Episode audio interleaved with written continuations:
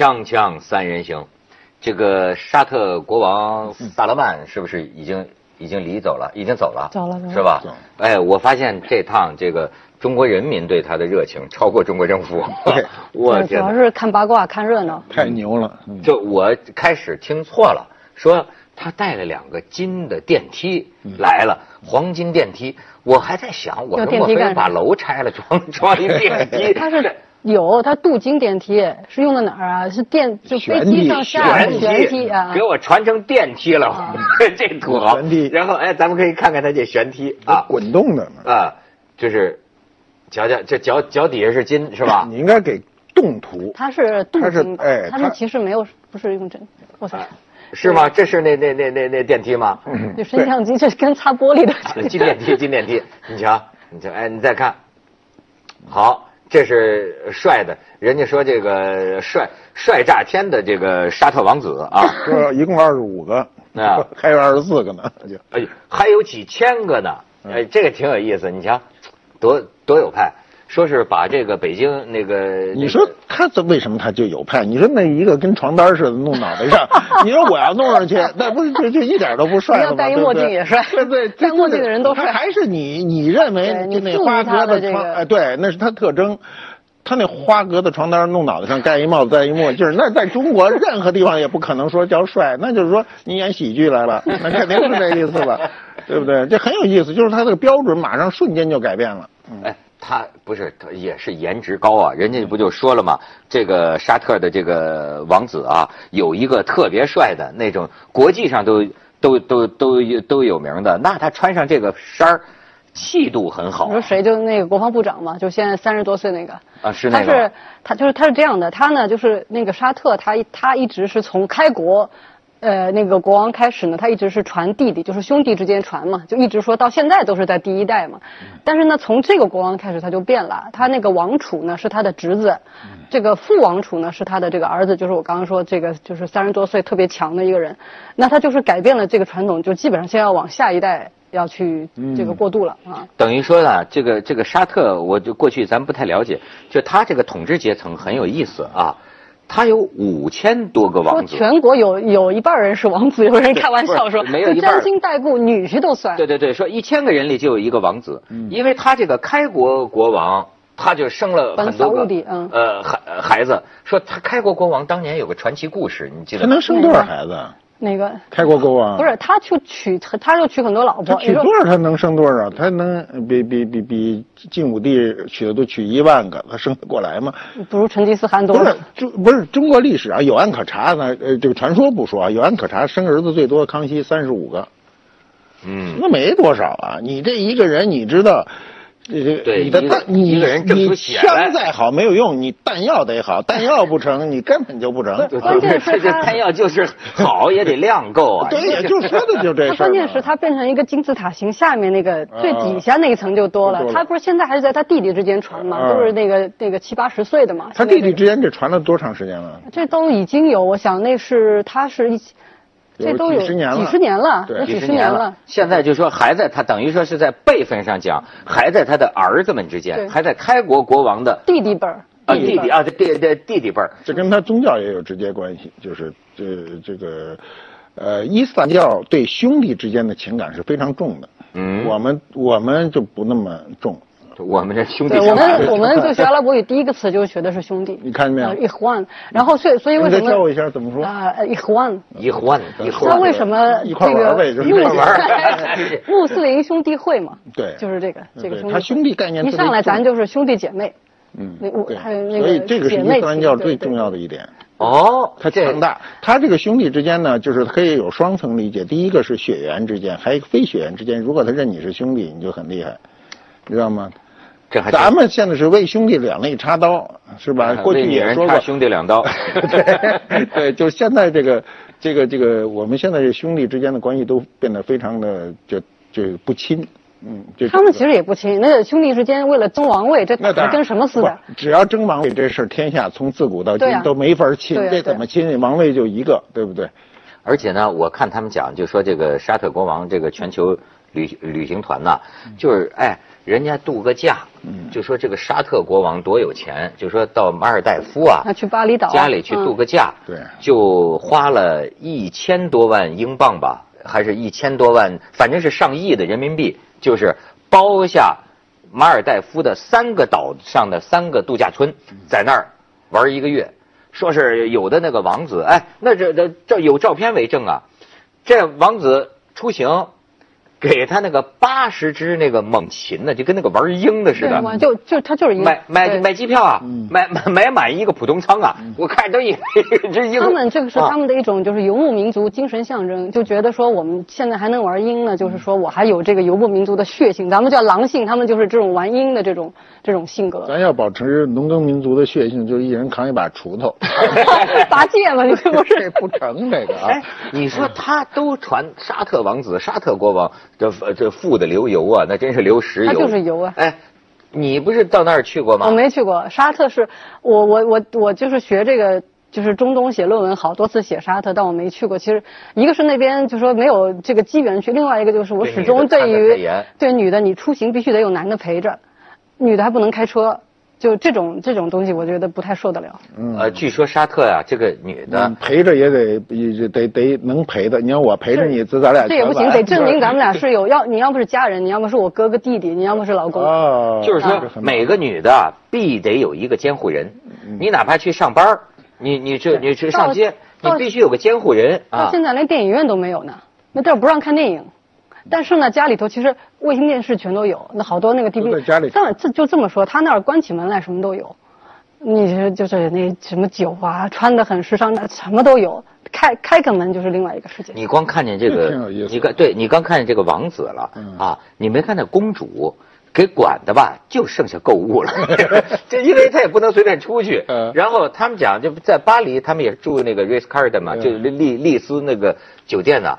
就是你一进那个公主的房间呢、啊，嗯、哎，中国这帮土豪算什么？对对、嗯，他家伙全，就是说这个沙特这公主啊，嗯、跑到巴黎的那个那个店里，就是啊啊啊啊啊啊，就这个就这个，买单都不是他买，身边的人哗哗哗。你知道那个黑的袍子，他们穿着那袍子，嗯、那有那个 Chanel 的什么的那种，就专门店那个卖 Chanel 的黑袍子，嗯、就是他这这能高。但是哎，傻奈尔会做生意啊，傻奈尔，其他牌子怎么全都有，全都有，全都有。不过他们国家其实你看他富啊，沙特其实不是最富有，在中东啊，就算他周围的国家，那个卡塔尔的那个人均收入都比他高。嗯，他其实不是算最富的。哎，我就问你的是什么呢？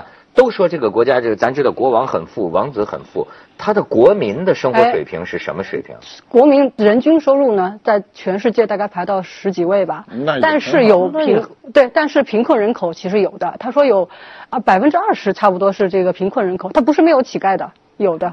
他有这样的，所以他们这个人均就是说这个贫富差距的问题其实是蛮严重的，还有这个有叫有那个外籍劳工的问题。你像他这一次这个团去是呃印尼吧，就很多人出来抗议嘛，就说你得保护在就在沙特的那个印尼劳工，他不是当就当时有一个沙特王子在一个酒店里打死他那个那个那个印尼的那个呃那个女佣嘛，嗯啊、对他们就是确实这种等级的观念高高在上，这是非常严重的。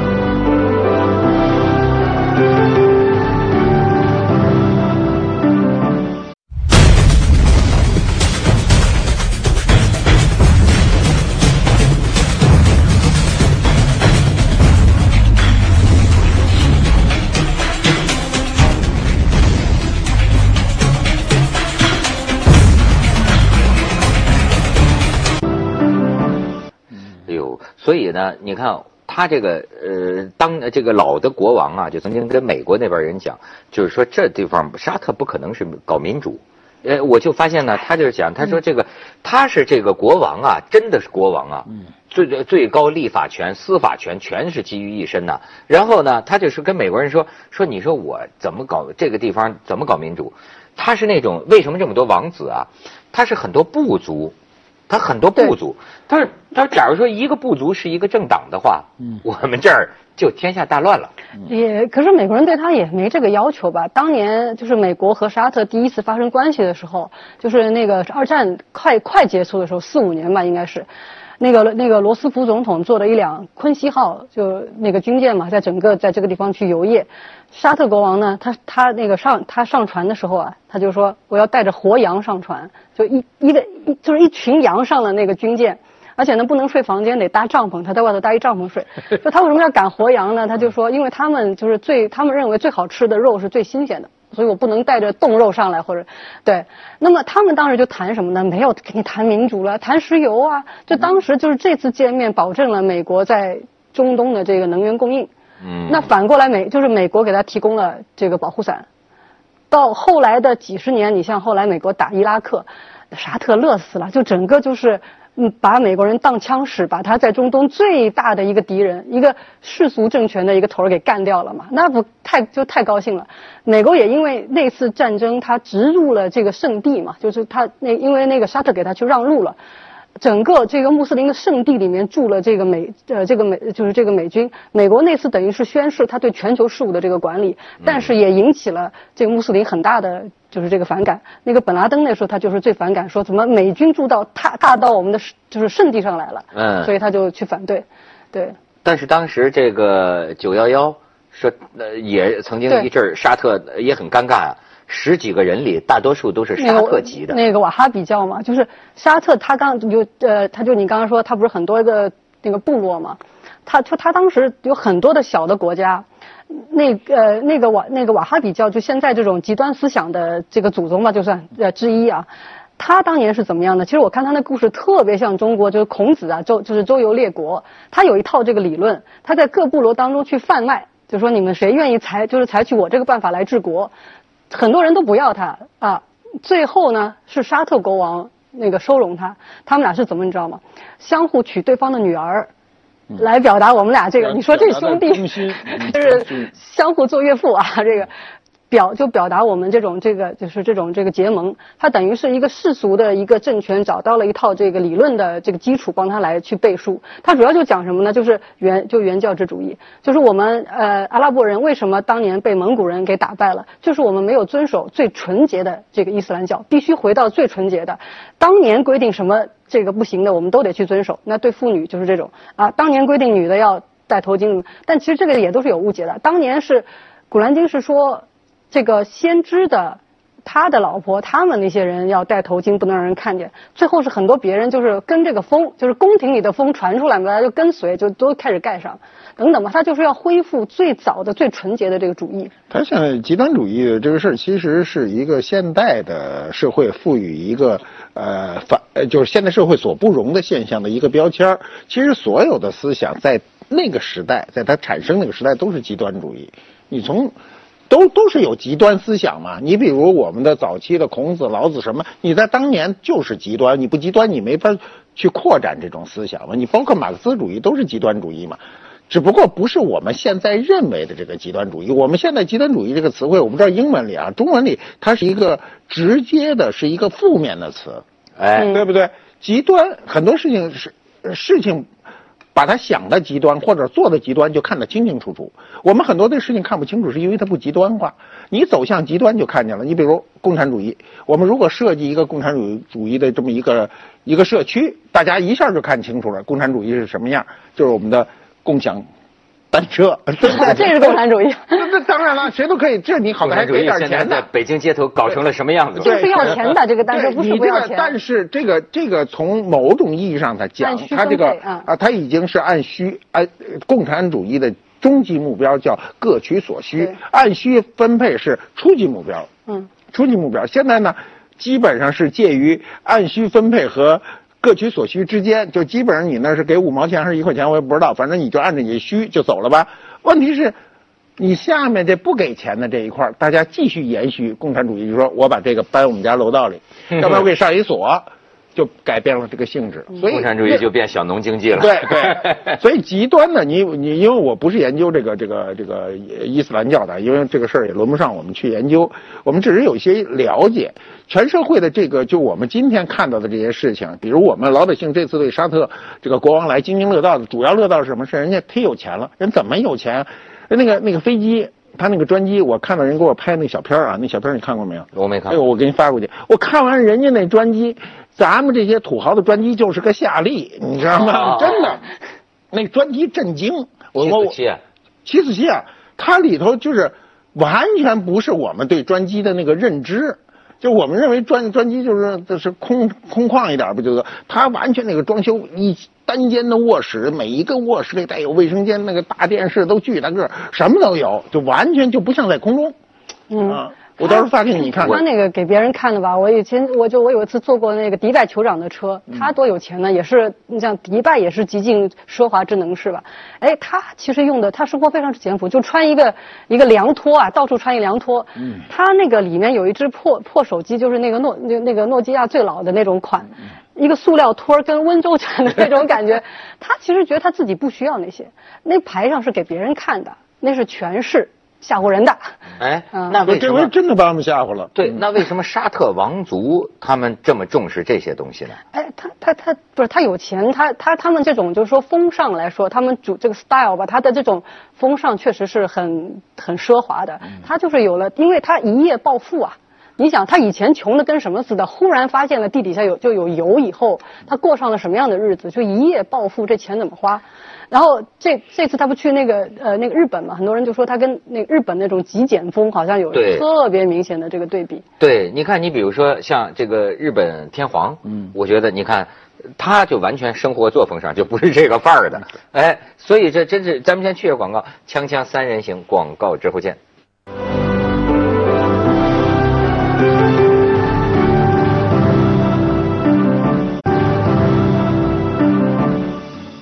所以你看，中国这个马上炒作起来了，就是关于土豪国沙特，你不知道的冷知识，你就因为有一个你肯定不知道，嗯、知道打车不能笑，到沙特啊别笑，就是说在沙特的部分阿拉伯地区，笑被看作是不友好的象征。嗯、有吗？不至于吧？这都是假的吧？这骗流量的吧？这。所以一旦到了沙特，在出租车上，你从头到尾都要板着面孔，你越生气，司机才会越高兴。这肯定是骗流量的。那没有电影院、K T V 和酒吧，哎、呃，然后全国没有女司机，哎、呃，而且有一个敏感场所禁止拍照。他这个到哪都是吧，不，好多地儿都。不，我我不，我是觉得他其实这就说这些吧，模模糊了他今天来的真正的这个焦点，人家来干嘛了？就是跟你来炫这些嘛。他其实啊，你可以看到，就是说，哎，沙特跟中国建交其实特别晚，九零年才建交，之前跟台湾建交几十年呢，后来断的嘛。他呢，以前一直靠着美国人，就把美国人就当就当枪使嘛。后来就这几年，特别是那个奥巴马的时候，跟美国的关系就是比较差了，因为美美美国现在国力在，他军力至少吧，在就是在收缩嘛。他以前那个国防部长呃那个盖茨就说，以将来任何一个美国总统或者是这个部长想同时要发动这个两场战争，他脑子一定是进水了。就他已经给沙特不能够提供这种呃这个保护了，他所以来这一大圈是向东方来寻找他的这个就是这个伙伴。嗯，美国人是靠不住了。哎，据说呢，就说这个沙特对中国一个态度挺欣赏，就说中国在这个中东问题上说采取的态度是不选边站。对，他刚走那个内塔尼亚胡来了吗？哎、那个以色列总理来了吗？但中国人这也挺好，是吧？不是拉一个打一个啊。然后呢，好像还有一个就是看到跟中国合作，他说，哎，也是说了，说你别老觉得人在这儿给你土豪带着个金电梯来，这都是中国小市民的想象。实际上，人家来都干什么来了？当然也见了个首富王健林，是吧？嗯、哦，是吗？我也不知道。我也不知道。对，然后呢，到北大，嗯，呃，北大领了一个类似于名誉教授之类的一个荣衔，哦、他有一个图书馆，对他捐的钱，对，捐了一个图书馆在那个北大，嗯，所以说这些，咱们哎，你说中国的这个这个吃瓜群众吧，叫做，嗯嗯、对于这个沙特这一行啊，咱们引起来的这种艳羡。这种聊天我觉得有没有一些能看出中国人现在的一些价值标准？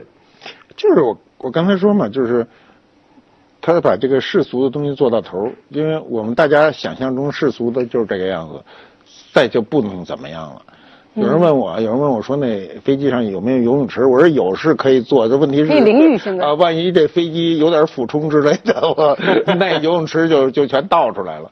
对对对，所有他这个百姓其实就是对这个奢华的到头的一种就你说艳羡，真的就是没有一个词儿超过这个词儿有力度。真的，我也艳羡，我我不会像他那么花钱，但我真想像他那么有钱。就是我甚至又觉得，我说，哎，照咱们过去国际，这是个有国际名声的土豪啊，就是全世界一说起沙特王子，哎，这土豪是贬义词吗？还是褒义词？现在这个就中比较中性。我现在已经不当成贬义词了，嗯、我就是就就就就是说，你比如说全世界，我到很多地方玩儿。那一说那是沙特王子的船，他呃这个萨勒曼自己的这个游艇啊，你都不能叫游艇了，叫巨轮。说有一足球场那么大，常年一直停在西班牙的一个什么港。嗯，哎，他们这一家里这一出去就一带着一百个厨师出去的，嗯、我的天！对，说这次来那么多人啊，其中当时就当初很多是伺候他们的人啊，核心团体其实不大。说一王子出去玩一趟，行李五百吨。你说这家伙，我怎么感觉他们也像一个话题营销的王室呢？哎，你看这个英国王室也是这个话题营销，动不动结个婚啦，嗯、什么庆个寿啦，一下子就这个就是举国上下大家一关注，然后这个人气就上来。嗯、这沙特就是我到哪都给你看，其实他你就他就您说的刚才说把这个俗做到头，我怎么样才能表现我最有钱？什么都给我来金的。嗯。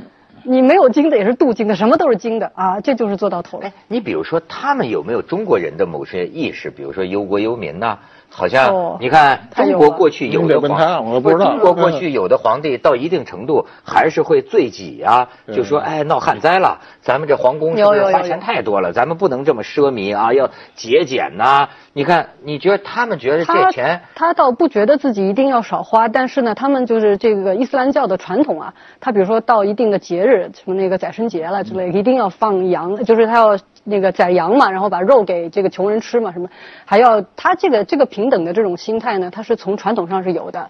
而且你说这个就是这个忧国忧民，他现在忧国的心其实特别的强。石油能开采多久呀？而且而且石油价格在下降。对对，他最对最近这个就这个事儿是对他伤害是很大的。而且他现在是怎么着呢？他据说啊，他买了很多新能源公司，让他们死掉。这样我可以继续卖油啊，就让它的新能源成本变得非常的高。呃，新能源，呃，新能源肯定要顶顶替石油，因为石油可能我们现在的应用啊，就是把它转化成能量，可能是对石油最大的伤害。就石油，你看现在石油可以织布啊，你原来哪能想象啊？有人说那个就是材料是石油里出来的，哦、是啊是啊，很多像。那未来这个石油能干嘛？不知道，就是我们这讲个简单的例子啊，我们最初砍木头就是为了烧。没别的，砍树就是烧了它。后来发现这木头能干好多事儿，可能后面的事儿的价值远远比你烧值嘛。现在石油被烧掉，可能是在石油的这个使用当中，可能是最不值的一项。而且现在什么页岩气出来啊，太阳能啊，咱们中国那么多太阳能、风能啊，都会减少使用对对对对使用石油。就我也老是有种这个封建迷信、因果报应的那种想法。我有时候觉得，就说你像这个沙特这个国家，原本也穷的叮当响啊，嗯，就是。一下子坐拥，一发现这个石油储量全球最大，而且那不是最大，那个那个委内瑞拉是最大啊，呃是委内瑞拉全、哎、全世界储量最大，好像是。但是呢，就是说它这个石油开采难度也非常小，对，就是它油太纯，呃油也油质也好，大庆油田那个纯多了啊，开采的就是开采成本也低，就等于你觉得哎。怎么就他们家坐在这块地方了呢？这真是我告诉你，就是我是发现这样的国家一夜暴富，就跟人一夜暴富一样。我觉得上辈子积累什么阴德了，他特别焦虑，焦虑焦虑，特别焦虑。他为什么到处就是地区上去买这个，就是各种事？你看他这个，就是沙特国王，他这次去马来西亚，不是有个报道说有人要去刺杀他嘛？给那个挫败了，就是他在那个也门打击那个胡塞武装，是那个伊朗去支持的嘛？好。你这都他他都到这地步了，他特别焦虑，就是我怎么能保，就是能能保全我自己。那个他的最大的一就一个对手是伊朗嘛，伊朗人家也有有，伊朗是中东最早开发油田的，伊朗现在是有这个制裁了，一取消制裁，那那油又是可以滚滚出来的话，那跟他一样那个。现在那个经济学人出一个新的词儿叫做亲壤，就是中国和伊朗把它绑在一起，是什么意思呢？他就说像伊朗这样的国家，包括那个沙特，他们都在向中国学习什么呢？我慢慢开放这个市场经济的话，你像这个沙特，他也要开放他这个就是他的国营企业的。这个私有化嘛，也要去卖股权。我在这个国家向私营经济去变的时候，我怎么样保证我这个政权的稳定性？好多时候他们都是在研究这个啊，对，然后跟中国怎么去学习啊等等啊。他也在听说的，他近些年也在削减，他这一削减，我才知道过去他们过的日子有多好。嗯，就是几千个王子啊，嗯、你比如说王子到了一定的年龄啊，一个月这个二十万美元就给你花，而且呢，免费打电话，免费坐飞机，免费住酒店。嗯、对, 对对对。我的天，我说这国家，他们算是一个什么阶层？达几千人，达几千人之众，啊、呃。我觉得特别奇怪，就是他也你也不是说民主，但他也不是英国的那种君主立宪，他是一种王族，要照我的感觉。那他他除了这个这个依赖于石油这种突然的这种暴富呢，他们现在实际上都是在想未来怎么把这个赚到的这个钱再生钱。对对。我们现在的问题是全球的这个进入纸币时代，纸币时代是一个让我说是一个最不公平的时代。不公平的时代就是纸币是由中央政府各国中央政府去控制的，纸币本身是没有钱的，他说值多少钱就值多少钱，跟古代不一样。古代是你政府发银子，我也有有银子；你政府发铜，我也有铜。所以中国在古代，你资助货币只要成色、重量什么都一样，你不犯法，一样的。但就古代人是公平的，就是我的钱跟政府一边大。为什么政府曾经跟个人去借钱呢？中国现在不是中国，现在全世界政府都不会跟私人借钱，我就印就完了呗。你印是犯法，我印是合法。所以在这种情况下，沙特他必然考虑他那个纸币。对， 对， 对， 对， 对， 对， 对，就他赚来的这个钱怎么办？对，还有一般像这种能源大国，基本上都是集权统治，因为能源就是一种你要用这个就是集中权力，你一个人说了算来去分配的，它这个财富本身的形式决定它就这样。哎，你这个观察挺有意思，嗯，啊，就是靠能源起来的，基本上都是这样，对，集权。